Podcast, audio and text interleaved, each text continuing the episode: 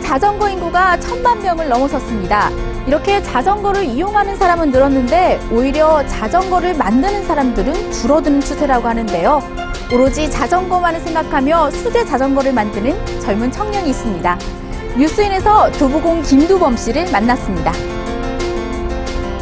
뭐 UBI라고 United Bicycle Institute라는 데서 공부도 하고 일본도 견학 갔다 오고 뭐 영사이클이라고 양산에 있는 데서 DIY 과정도 밟고 근데 전 세계에서 자전거를 배울 수 있는 곳이라는 게 사실 많지는 않습니다 예, 전- 근데 네덜란드가 전 세계에서 자전거를 가장 많이 타는 나라인데 거기서조차도 사실은 정규 학교나 어떤 기술을 가르쳐 줄 수 있는 공간이 없다라는 거죠 수제 자전거의 매력이라고 할까요? 뭐라고 생각하세요?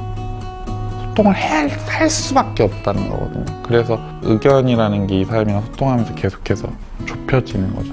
그랬을 때 좀 더 그 사람에게 맞는 자전거. 그러니까 사이즈나 어떤 기능적인 게 아니라 그 사람 삶에 좀 맞는 자전거를 만들 수 있다라는 게 수제 자전거의 큰 메리트인 것 같아요.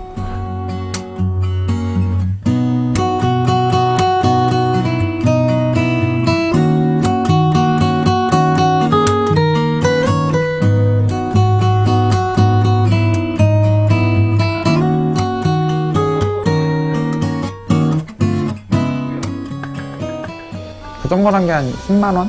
뭐 15만 원 정도면 사지 않나? 이런 생각들이 있으시죠. 실제로 그분들이 다른 어떤 일들에 쓰시는 돈이나 임금이나 이런 걸 생각해 본다면 그게 과연 비싼 건가? 이런 생각이 좀 있거든요. 문화적 가치로서 판단을 할 때 자전거라는 게좀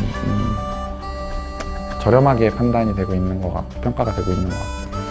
자전거를 타는 사람들은 늘고 있는데 오히려 자전거를 타기에는 불편한 환경들이 더 많이 늘어나고 있다 이런 말들이 있더라고요.